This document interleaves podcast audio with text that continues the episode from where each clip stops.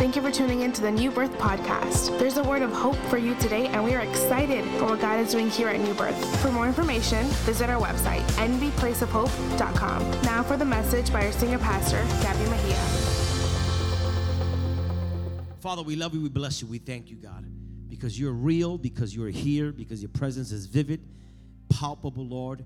And we just want to say thank you for being, Lord, the kind of God that gives us everything we have. And so we want to say, Lord, you're worthy. You're worthy of all the praise. We want to say that we need you. We need you, God. Like our lungs need air to breathe, we need you. My God, we need you, God. Like fish need water to live, we need you, God. You are the source of everything we are. If we remove you from the equation of our lives, we have no sense of purpose. We have no reason for living. We are alive because you gave us the breath of life. And so, God, I love you. I adore you. I worship you. And Father God, now, Lord, as we get ready to hear your word in our hearts, would you minister to us? Would you challenge us? Would you stretch us?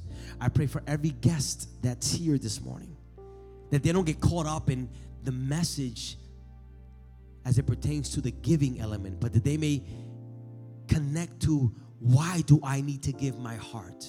And why do I need to give my life? And why do I need to give my soul? So, Father God, I pray that whenever they hear, every guest here, whenever you hear the word tithe, replace that word with your heart. Whenever you hear the word resources, replace that word with your heart. Because that's what today God wants you to give Him. He wants you to give Him your heart, your life, and your soul. So, Father God, as I preach your word, would you use me just as an instrument and get all the glory and bless your church? In Jesus' name we pray. And everybody says, Amen. I'm going to recap. Today we're closing our series entitled The Harvest Life. And on week one, uh, we talked about the fact that everyone in this room is a seed. Everyone in this room is a seed. When God made Adam, the first instruction he told Adam was, Be fruitful. And if he tells us to be fruitful, is because every one of us has a has a seed in us. When God made Adam, he made Adam in seed form. Seed form. And he spoke to the seed called Adam and Eve, and he told the seed, Be fruitful and multiply and replenish the earth and subdue it. So, from the very beginning of mankind, God has put in us the capacity to be a harvest. When God made Adam and Eve, He didn't make 6.7 billion Adams and Eves in one shot. When God made humanity, He made one man and one woman.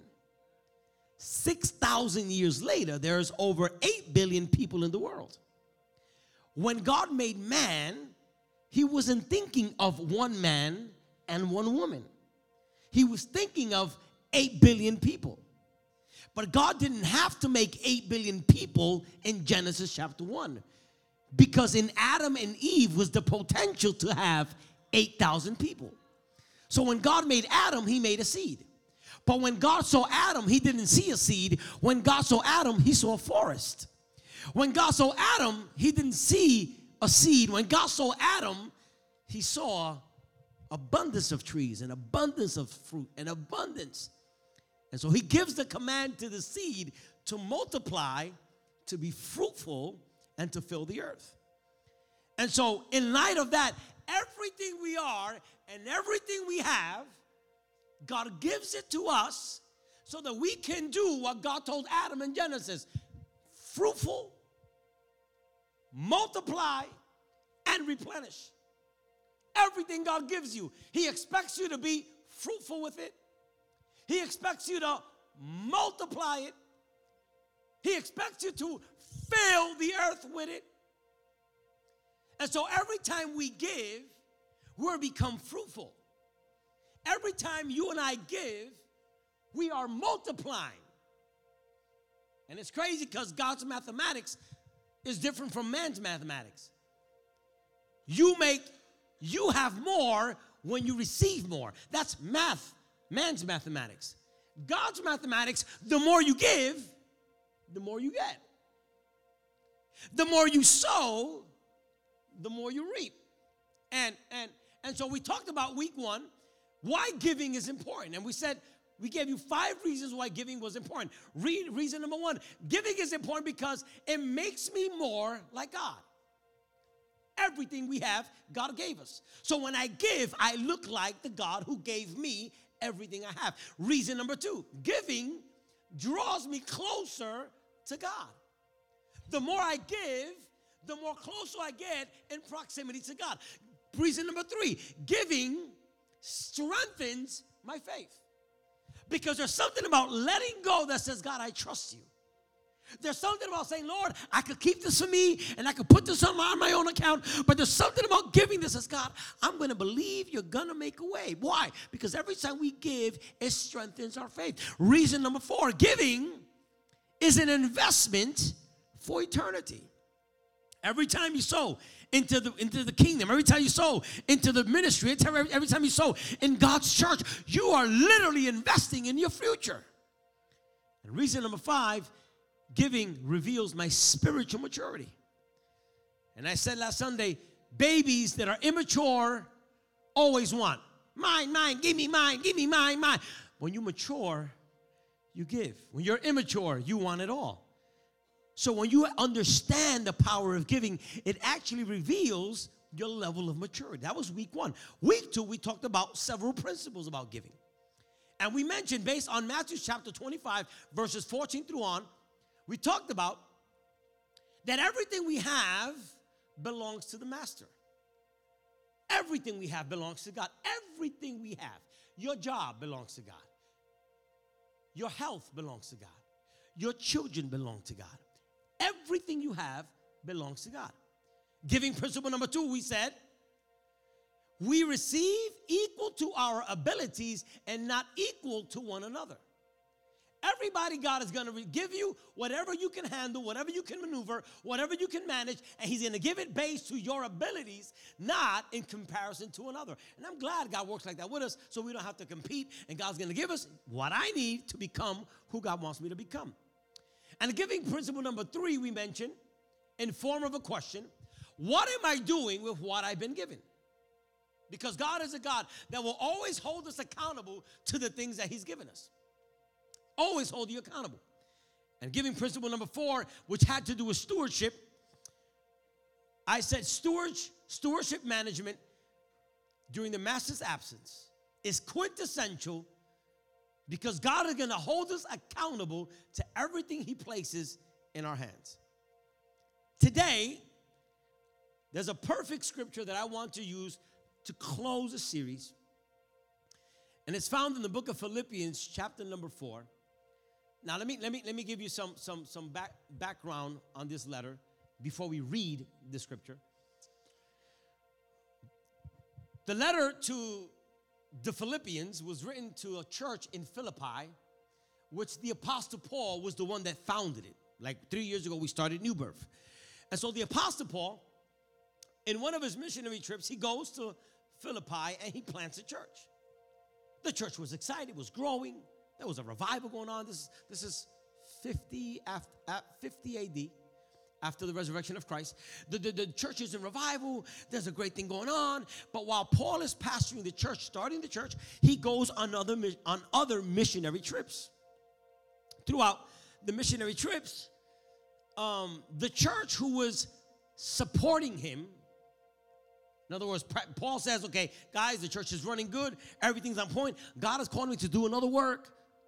The church says, Pastor, we got you. We're going to support you. We're going to pray for you. We're going to bless you. We're going to invest in you financially. Go do your thing. We got you. We're going to pray and invest. We're going to pray. And Paul leaves the church because they had a, he had a church that said, We got your back. Well, here's what happened. The first couple of years, they were supporting the Apostle Paul. But for some kind of reason or another, they stopped giving.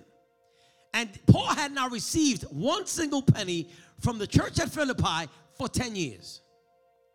Nothing. I'm talking about absolutely nothing.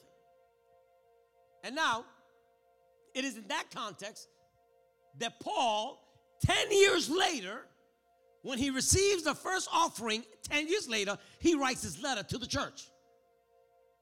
So he's writing to the church because the church gave to the Apostle Paul. So this is like a thank you letter, if you will. But at the same time, it shows us what God does in the midst of you understanding who God is, in spite of what you have and what you don't have. So on the on the one hand, he is writing a thank you letter to the church saying, "Hey, you guys finally hey, I'm from the hood. You guys finally manned up and started giving. Thank you. May the Lord bless you. But let me tell you what God did those 10 years. You didn't help me. Let me tell you what God was doing. So that's that's the undergird of the God, of the letter of Philippians. And he says, verse 10, chapter 4, Philippians. He says, I rejoiced greatly in the Lord that at last, that's insulting borderline, that at last you renewed your concern for me. Instead, you were concerned, but you had no opportunity to show it. What is he saying? I know y'all wanted to help me, but you couldn't do it. Because you had many reasons why you said we can't give to the Apostle Paul today. Bills is too high, rent is too much money. They just increased my rent. It's not that I don't want to give, Paul. God knows my circumstances. So Paul is saying, Paul is saying, verse 10, he's saying, I rejoice greatly in the Lord that you have renewed your concern for me. Indeed, you were concerned, but you had no opportunity to show it. Verse 11, I am not saying this because I am in need. Look at this. For I have learned to be content whatever the circumstances. Listen to me. There are things that you receive just by accepting Jesus Christ as your Lord and Savior. And these things come to you by default. I accept Jesus Christ as Lord and Savior. Here's what He does by faith or through faith, He saves me, He redeems me. That means He pays the price that, that I owed to God because of my sin, and He pays me out. He sanctifies me, right? He adopts me. I'm now a child of God. Now are ye the sons of God and the sons of God, heirs and co heirs of Christ. He adopts me, right? He does all that. He does all that, and I have nothing to do with that. I just got to believe in Jesus Christ and accept Him as the Lord and Savior. I don't have to learn justification, it just happens. I don't have to learn sanctification, it just happens. I don't have to learn adoption, it just happens. But Paul is saying now that he's saved, he says, There's some things I didn't have to learn, but here's what I needed to learn. I needed to learn to be happy. I needed to learn to be content. Because let me tell you, being saved is not the equivalent of being happy. Being, ha- being saved is not the equivalent of being full of joy. Because can, can I be honest with you? There are some days in life that you don't want to smile, even with Jesus in your heart.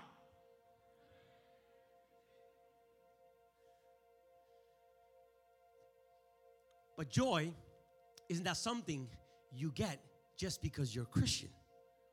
Paul says you have to learn to be content. You have to learn to be happy. You, he says, I have learned to be content whatever the circumstance. Verse 12. I know what it is. And look what he says. Here's how he knows how here's how he learned to be happy and content. Because it is. He says, I know what it is to be in need. And I know what it is to have plenty. I have learned the secret of being content in any and every situation, whether well fed, come on, Golden Corral,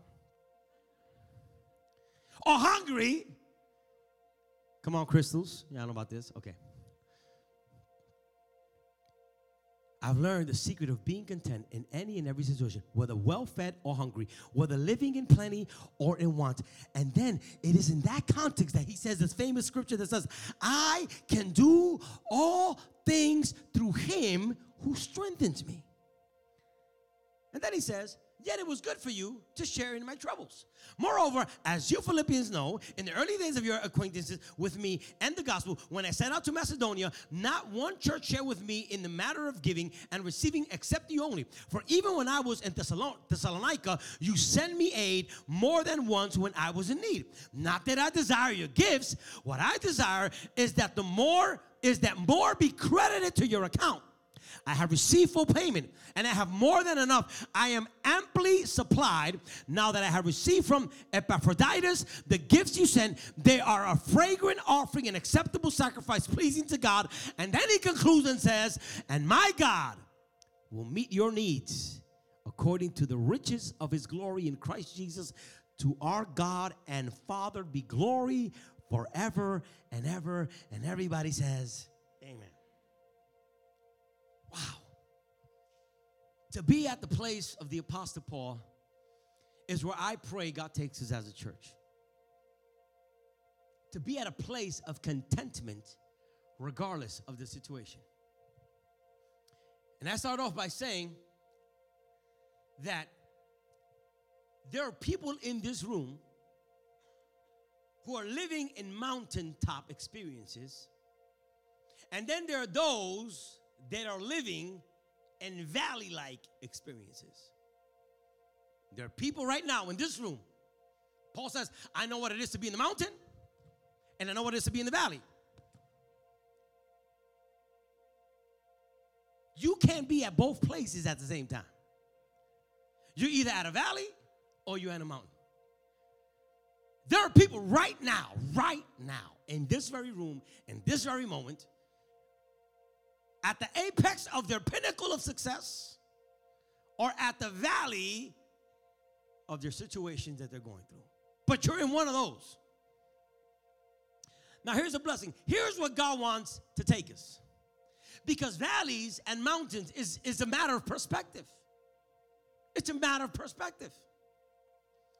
Right? Florida is one of the most flattest states in the US, right? And I heard in the first service that the highest point of Florida is Clermont. That's the highest part of Florida. Isn't We don't have mountains in Florida. Uh, the highest peak is in Clermont somewhere. I don't know where, right? Because Florida's flat. Florida's flat. The highest place in Florida may, may be Clermont. Right? But if you go to the highest place in Florida, Clermont, you're not gonna get nosebleed. Your ears ain't gonna pop. Right? Now, I went a few years ago, I went to Phoenix, Arizona with my wife and some members of the church. Went to a conference. And the goal was, the goal was, we wanted to go to the Grand Canyon. I wanted to go to the Grand Canyon. It's one of the wonders of the world. Says, okay, so the team, after we went to the conference, let's go to the Grand Canyon. And, and, and the Grand Canyon is a very elevated place. It's very high in elevation. So, so as we're driving in the van to go to the Grand Canyon, although I wanted to go to the mountaintop of the Grand Canyon, I was unable to do so because of my wife. And the reason was because my wife has a problem with elevation, and we didn't know about it. So here we are on a, in a car driving upward towards the Grand Canyon, and while we're driving up, my wife is experiencing some symptoms. Her blood pressure went up. Luckily for us, Pastor Esther is one of our pastors. She's a nurse by, by profession. So she started seeing these signs in my wife. And Immediately she said, Something is wrong with Petri. She can't go up can't Grand Canyon because if you go up the Grand Canyon, she just might pop. So, so, so we were never, I was, ne- I never made it to the canyon. So when people ask me, Pastor, have you been to the Grand Canyons? I say, Yeah, I look at Petri. Petri's my Grand Canyon.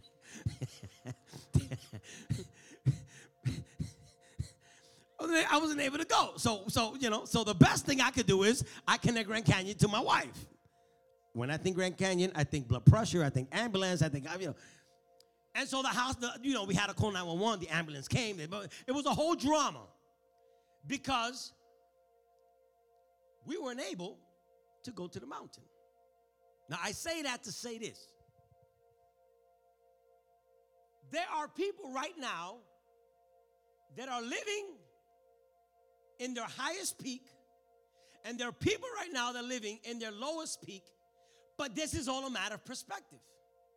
Because right now, the Grand Canyon was, to me, was one of the highest places to go to. Right? But if I am a Peruvian from Peru, Peru, Peru is one of the highest places in elevation in the world. And I could be at the Grand Canyon or I can be at the highest point of Florida, which is Clermont. And a Peruvian can be in the lowest part of Peru in a valley somewhere. But his valley will always be higher than my mountain in Clermont. Where the Lord wants to take us as a church is that you can be in your valley, but still be high enough to help those that are going through hell while you yourself are going through your valley. That's where God wants to take us. The Apostle Paul, it don't, it don't go no lower than being in prison when he writes his letter. It don't go no lower him serving under the regimen of Nero, the emperor of his time. It don't go no lower than being a slave, than being incarcerated, unable to do whatever he wants. He's at his lowest, but even at his lowest, he's high enough to encourage a church who is not in jail. He is telling a church that's free, I can do all things to Christ strengthens me. He is telling the, a church that's free, rejoice. And again, I say, rejoice. He is telling a church that's, that's free, a man in prison is saying, be happy, church. And that's what God wants to take us. He wants to take you to a place that when you're at your lowest, you're high enough to help other people. That's what Paul is doing when he writes his letter. He's writing a letter to free people when he himself is in jail. He is writing a letter of hope while people who are free have lost hope. The Philippian Christians had learned through the Apostle Paul's life, they learned, they learned the joy of liberal financing, financial giving. For 10 years, I can't do it. You understand? You understand? If I tell you my situation, if I tell you how tough life is, I tell you, you know? For 10 years, you're not supporting your pastor.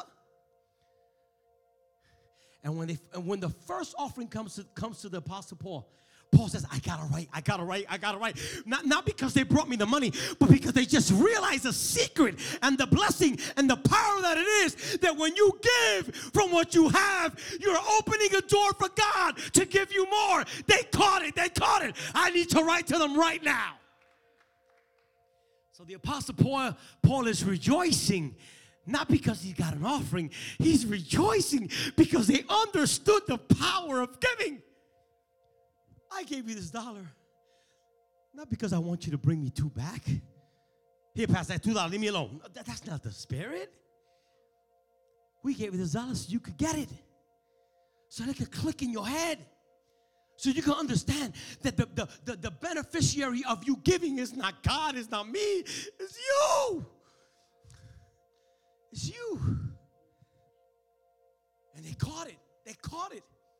And the church in Philippi had taken up an offering. When they caught it, they said, listen, we could have a thousand reasons why we can't give. But here's what we're going to do. We're going to do away with the excuses and we're going to give an offering to the Apostle Paul, who, by the way, is in prison. You can't buy nothing in prison. You can't go shopping in prison. But they were, here's what they were saying we're going to invest in the man of God, even though we know he can't do nothing with it. Because this has nothing to do with him, it has everything to do with the heart of me and how I give. And some people have a problem giving because in their mind they're thinking, oh, because he's gonna spend it and they're gonna spend it and they're gonna buy this and one more light. Why we don't need no more lights? But listen, the blessing of giving has nothing to do with the person that gets it. It has to do with the person that's giving. And until you don't get that, until you don't get that, you will always find a million reasons why not to give. Until you don't get that, you're gonna always find a million. But you know, back in the days, that's how. No, no. But when you understand that there's a door that opens, there's a miracle that happens. Imagine if the people that gave to start this church didn't give three years ago. Imagine if Pastor Gracia didn't, give us the $200,000 he gave us. Imagine if Mariano Rivera, former Yankee player, didn't give me the $80,000 he gave me to buy the property we have. Imagine if Pastor Choco didn't give us the five, six thousand dollars they gave us to start the church. Imagine. Now, when they gave it, they weren't giving it with attitude. When they gave it, I want 2.7 interest, and how you gonna bless me back? No, they gave it with joy because they knew that something about giving opens doors. So today we have a hope center that costs $280,000. We got it because three people decided to give with joy. But you got to get this, y'all. It's got it's got it's got to sink in. And we need to grow Listen to me, church. We need to grow in this area of giving. We want to grow in faith and power and anointing, grow in giving. Because before God gave his spirit in Acts chapter 2, he gave you a seed in Genesis chapter 1. And he's telling you, make it work. So I ask you, have you discovered the joy of giving? Are you giving because you're giving like paying a bill? You think an offering, you're paying a bill. I told you last Sunday, when you give an offering, you're not tipping me. You're not tipping the church. This is not a tip. This is this is understanding that God, the creator of the universe, has entrusted me with a resource that I can use a part of it to the kingdom of God. And then he says, and you keep the rest, and with the rest, I promise I will bless you. Have you discovered the joy of giving? Perhaps too many of us view giving as an occasion for grief or dread rather than an occasion for joy. You know that I've learned that people like to give more out of grief. Oh my God, indeed. Hop here. Toma. Right? If, if I come in, a, and, you know, if somebody presents a pity party, everybody want to give to grief. Ah, are you serious? Ay, bendito. Come here, boo boo. Toma, toma, toma, toma. No. You know what the Bible says? That when we give, we should not give with sadness in our heart, but the Bible says we have to give with joy. Why? Because God blesses the cheerful giver. I'm not giving with pit out of pity. I'm not giving. Oh my God, they need they need me. Uh, if, I, if I don't give, the church is gonna collapse. No, when you understand that you give not because there's a grief involved in it, but because you're just a cheerful giver. A cheerful giver. When listen, listen, listen. My wife knows and my kids know. I don't like to receive gifts on Christmas. I like to receive gift. I like to receive gift the 364 days before Christmas, but not Christmas Day, because Christmas is my day to give. I like to see the expressions of the giving and the expression of taking and giving and giving. And to me, I get a kick out of giving. I get a kick out of giving. I get a kick out of giving. I get happy when I give. I get happy when God gives me an opportunity to sow into others. But some of us, some of us, some of us, we got to grow in that area. Paul is saying to the church, after 10 years, you were trying to be stingy and couldn't and, and had a million and one excuses why not to give. But y'all finally got it. Here's what I'm gonna do. I'm gonna write a letter, which I didn't know was gonna be inspired by the Holy Spirit. But thousands of years later, at a church in Kissimmee, somebody's gonna speak about a church that perhaps we didn't know who gave, but we knew that a church gave. Listen, when you give in the kingdom of God, your giving can go farther than you and I.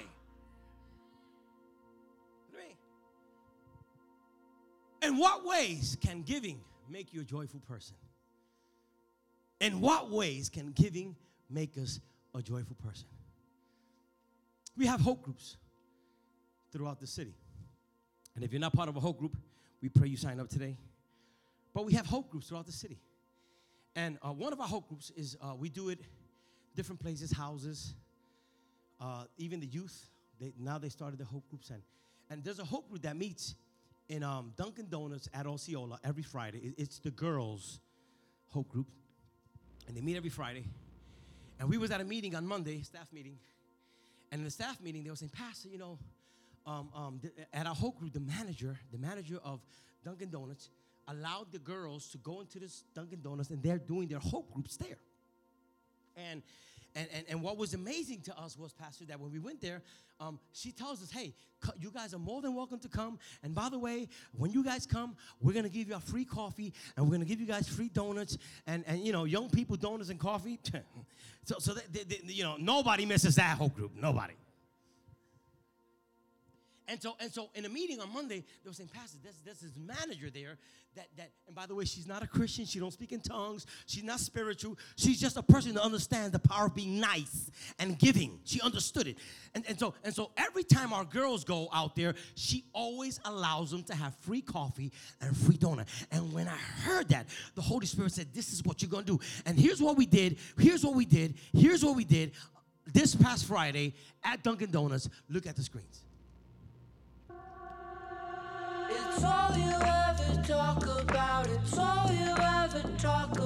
We are currently at the Dunkin' Donuts that my Hope Group attends every Friday night.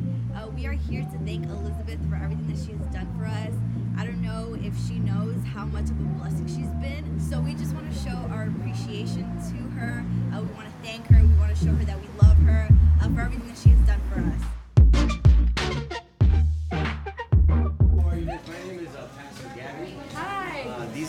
They come here every week. Yes, they do. Every Friday and sometimes Thursdays. Yes. Yeah. yes. Uh, although I, have never come, but I've been hearing how the service oh. towards them and allowing them to yes. come here. And I love that they do so good with church and they keep connected. That's awesome. I'm thankful that you've taken out your time to serve them. So at our church, we're actually in the middle of a sermon series.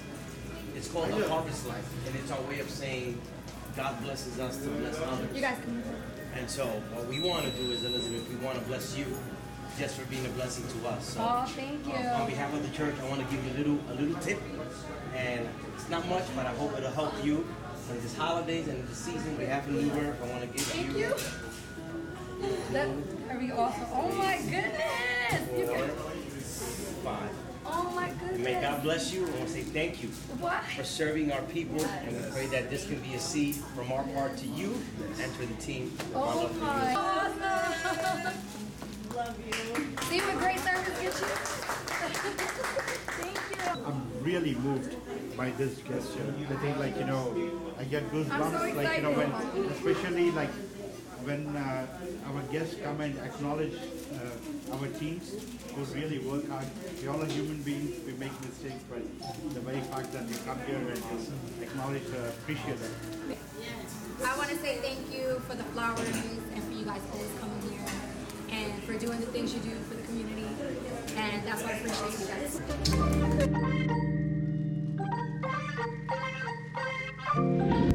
Come on, put those hands together when you understand the power of giving, you don't keep it to yourself. She was blessed by a church. She received a $100 yes Friday just for giving free donuts and free coffee. Now, she didn't do it expecting nothing in return. She had no idea that while she was being generous in giving, God was going to touch a church to bless her with an offering. You'd be surprised how God has people holding on hold because of your stinginess. You'd be surprised how many people God is saying, No, not yet, because He hasn't learned to be content. He hasn't learned it. No, no, no, no. Stay right there. You'd be surprised that you, you, you're trying to find a way to make it. I got to get another job. Maybe this is gonna help me. Okay, mm. and, and okay, it didn't work. Let, let, let, me, let me go pursue a career, and I'm gonna start this career. That didn't work, and I'm gonna start this business. That, that, that, let me go back to school. And you're doing all that. Why don't you just start being faithful to God with what He's given you, and watch God do more with what you have? It starts. It starts with understanding that everything you have comes from the Lord. Here's what's crazy. We didn't plan it, it just happened. That gentleman that, that we recorded, he's the owner of Dunkin' Donuts. Doesn't come, happened to show up that day. Here's another thing a representative from the corporate office from Dunkin' Donuts was there by the name of Stacy, and she showed up. And they saw this. They saw this, and they were so overwhelmed to see how their manager created an environment to people and made them feel so blessed that now those people come and give a seed we, we say we say seat, but they say a tip, and gave them a tip. I promise you that manager's gonna promotion in her job. I promise you it's gonna happen. And- but you know what's the greatest thing of it all? She said, she said, she said to the team and she said, Pastor, um, we want to visit. I want to visit your church. Let me get the address. And soon she's gonna come to our church. Elizabeth is her name. She's gonna come and we're gonna welcome her. So here's what I want to do. Here's what I want to do. This girl gave, and God multiplied. Last week I gave you all a dollar, and today your goal and my goal is to bring that dollar multiplied. Some of y'all might have multiplied a dollar, turned into one, and you're bringing two dollars. Some of y'all took that dollar and you multiplied it into five. You're bringing five dollars. Some of us multiplied it into 20 and we're bringing $20. Some of us, again, according to your capacity of giving. Some of y'all took that dollar, Pastor, I'm to multiply it to 100 and you're to bring it. Some of y'all, you're to multiply it and, and, and, and, and, and, and give us your, your 401k. Don't, don't do that. Please don't do that. don't do that.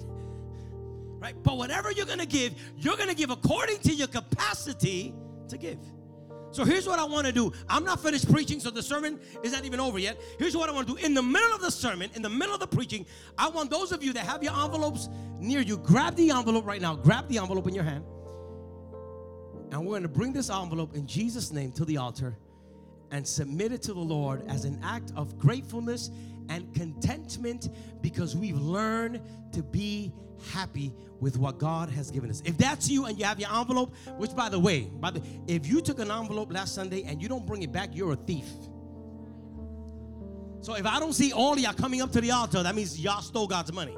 So come and bring your dollar back and bring it multiplied in Jesus' name. Everybody get up and bring your dollar. Let's go. Here we go. In Jesus' name. In Jesus' name. Come on. In Jesus' name. Don't you stay with that dollar. That dollar somebody's tithe. Somebody tithe that dollar. Now, why is this important, church? Because giving makes you look more like God. Why is this important, church? Because giving draws you closer to God. Why is this important, church? Because giving strengthens your faith. Why is this important, church? Because giving is an investment for eternity. And because giving reveals your spiritual maturity. So I bless you in Jesus' name as you bring that dollar. Perhaps a dollar is nothing to the common eye, but to your obedience and your heart and your disposition, you just opened the floodgates of heaven. Because you've learned, you've learned, you've learned that even in your lowest valley, you can be high enough to sow in God's kingdom. And God gets the glory. I'm gonna wait for everybody to come with their with their dollar. If you were not here last Sunday and you want to be a part of this experience, bring an offering. This is not tithing offering. Bring a bring a multiplied dollar. If you're here, Pastor, you know what? I missed the service, but here's what I want to do. I want to take a dollar and multiply it with two and bring it in Jesus' name. That's you. Come in Jesus' name. Because it's not about the money, it's about the concept of understanding the power in giving. Now, here's what I want to do. I want you all to give yourselves a hand praise for bringing back that dollar multiplied. Give yourself a hand praise. Come on. Thank you, ushers. Thank you, team. Now, in the 15 minutes I got left, I want to talk about, based on Philippians chapter 4, I want to talk about the effects of giving from a harvest life. Based on the scripture, verse 10 shows us that giving revives our concern. When you give, it revives your concern for others. Paul said, You guys hadn't given for 10 years, but now that you've given me, what you're telling me is you're concerned for other people instead of yourselves. What he's saying is, you're no longer thinking about me, me, me, me. You now said, in spite of the needs that I have, and that's how he closes. He closes out saying that the Lord may supply all of your needs according to his will and glory. He says, in spite of all that you could, in uh, in spite of all the reasons you have, why not to give the fact that you have made it your, your, your business to be concerned over me? That's worthy to be acknowledged. He says, You have renewed your concern for me. And 10, listen to me, the word renew in this verse pictures something as it pertains from being dead from being alive. Think about when trees dry out in the winter. They're dry, they don't produce fruit. And they have to wait for the spring when the sun comes again and the rain comes again and the dew comes again. And that tree that was dried up for the entire season of the winter, once the spring comes back, it begins to flourish again. He says, This is what you have done. When you gave again after 10 years, you have revived us. You have become a living tree that's going to bear fruit. Let me tell you, when you don't give, you cut the fruit of your tree. When you don't give, you cut the growth of your fa- your finances. When you don't give, I heard somebody say, Pastor, I said I, I can't afford to tithe, and I tell them all the time, I can't afford not to tithe. I can't afford it. I can't afford not to put God in my finances because it will go wrong for me. Giving revives our concern. In verse 11, we see that giving teaches us contentment. He says, I'm not saying this because I'm in need, for I have learned to be content whatever the circumstances. When we give, we grow. When we give, we give with joy because there's an element of growing and learning. The effects of giving from a har- harvest life. Number three, verse 14 explains to us that giving makes us partners in ministry. Look how he says in verse 14 he says, Yet it was good of you to share my troubles. What is he saying? Just because you gave, you became a part of me. Just because you gave, just by giving, you became a co laborer and a co worker with me. Every time we give to the work of the Lord, what we're saying is, I'm a part of this. Every time we, do, we give to the Lord, what we're saying is, Lord, I am your partner in this business. Lord, you are the CFO and I am the COO, and together we're going to do this in Jesus' name. Verse 17 and 18 tells us point number four that giving pays spiritual dividends. Look what he says. Not that I desire your gifts. What I desire is that more be credited to your account. I have received full payment and have more than enough. I am amply supplied. Now that I have revi- received from Epaphroditus the gifts you've sent, they are fragrant offering. Look how he, he says, every time you give, this is how God sees your giving. He sees it as a fragrant offering, an acceptable sacrifice, pleasing unto God.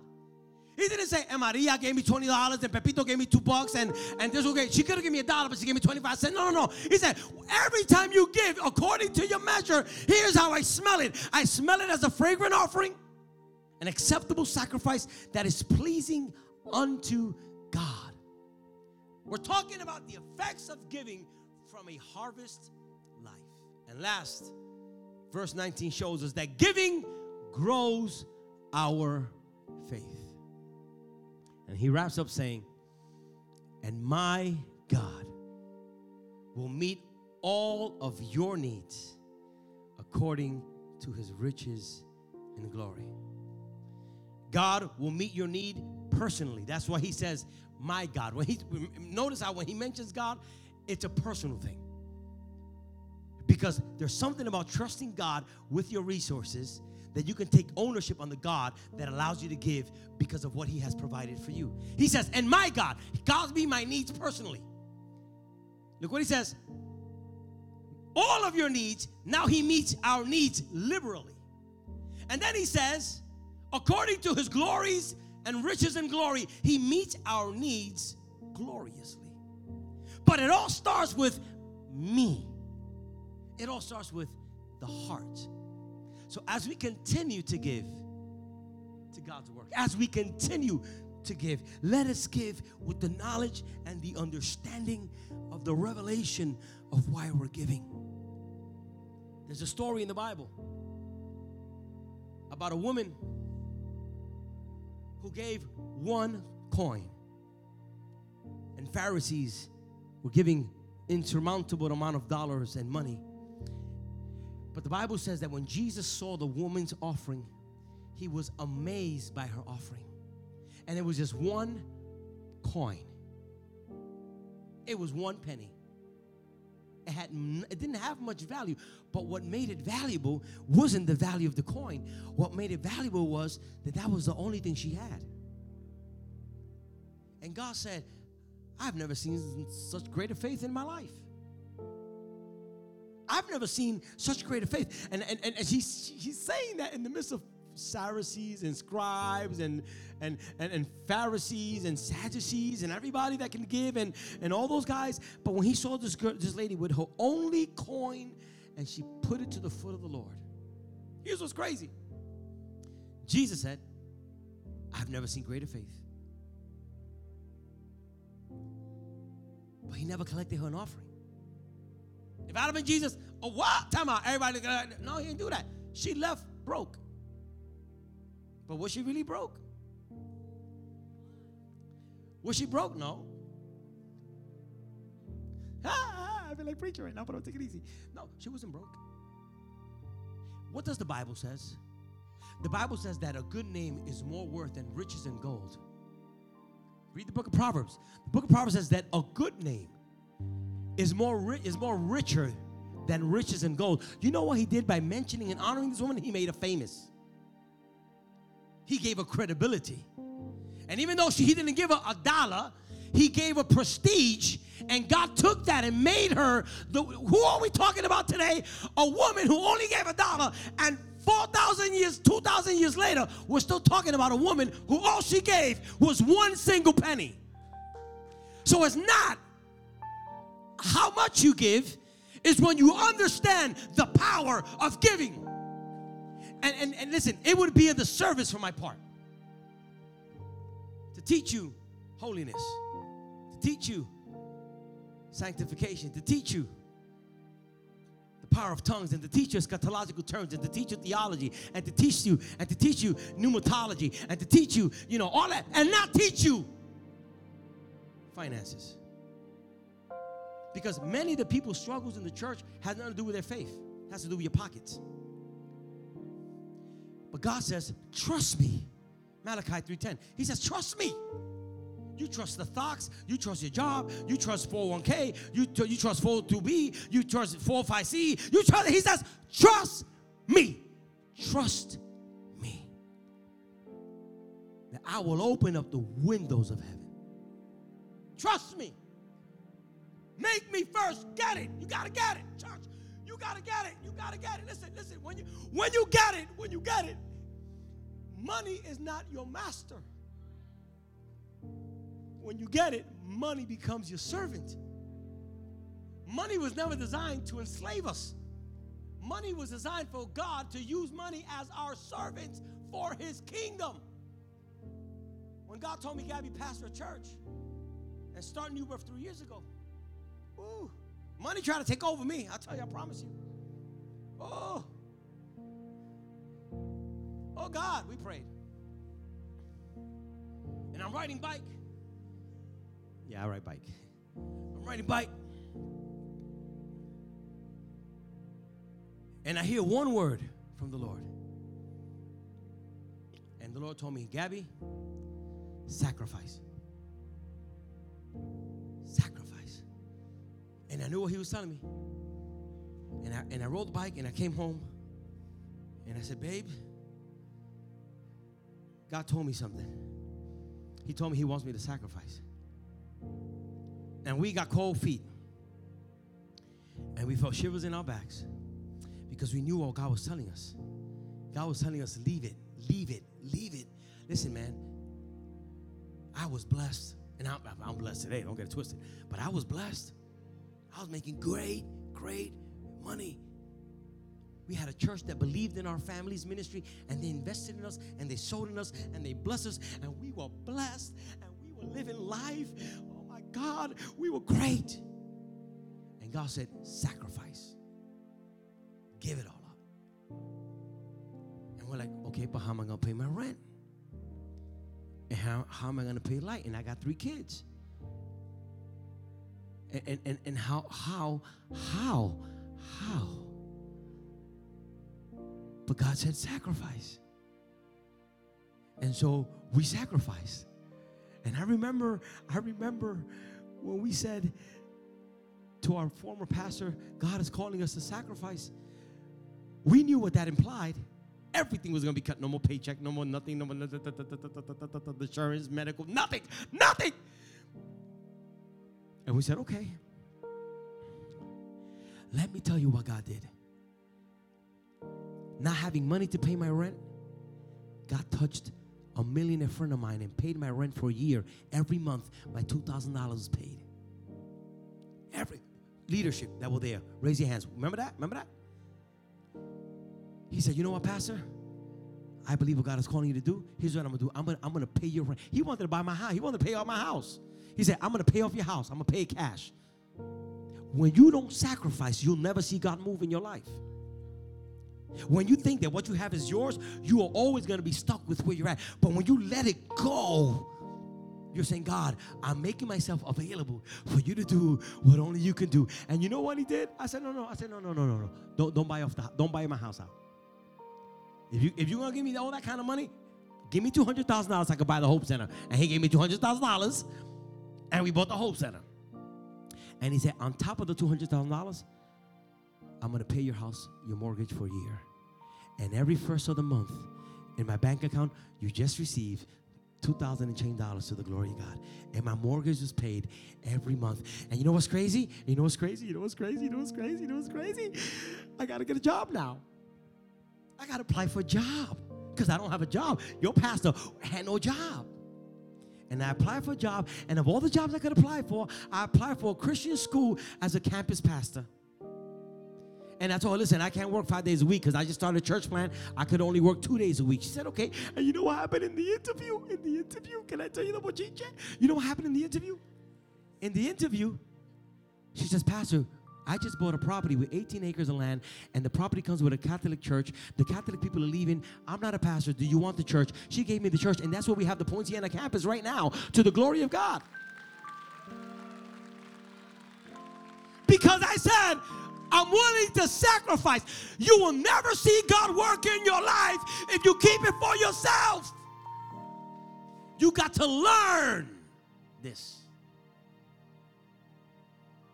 From that day, my team, the leadership that we started, the 36, 36 of us that started, we just saw God work miracles and miracles. And every day was a miracle. And then God was just bringing and bringing and bringing and bringing. And it was just an avalanche of God's favor. So now that I'm here three years later preaching to you all, I want you new folk to get this. Don't get it twisted.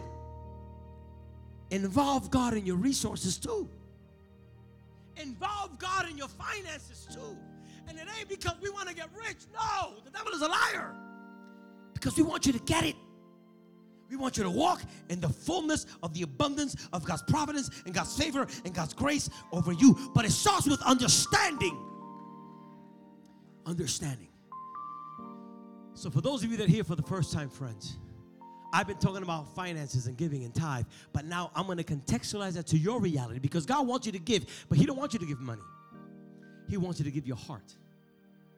He wants you to give your heart, your soul, and your life. And I'm going to pray, and I'm going to count to three.